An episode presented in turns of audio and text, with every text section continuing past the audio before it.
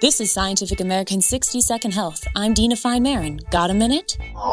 Even if you waited till midlife or later, it still pays to get your body moving, because a study of about 3,400 people between the ages of 54 and 73 found that even moderate physical activity just once a week was associated with less physical and mental impairment. Researchers tracked British adults for 8 years. Even new moderate movers were about 3 times more likely to age free of major chronic disease or mental deterioration than were inactive adults. The findings are in the British Journal of Sports Medicine.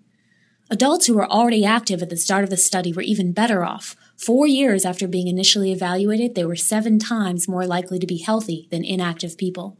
That's even after accounting for differences in age, sex, smoking, wealth, alcohol intake, and marital status.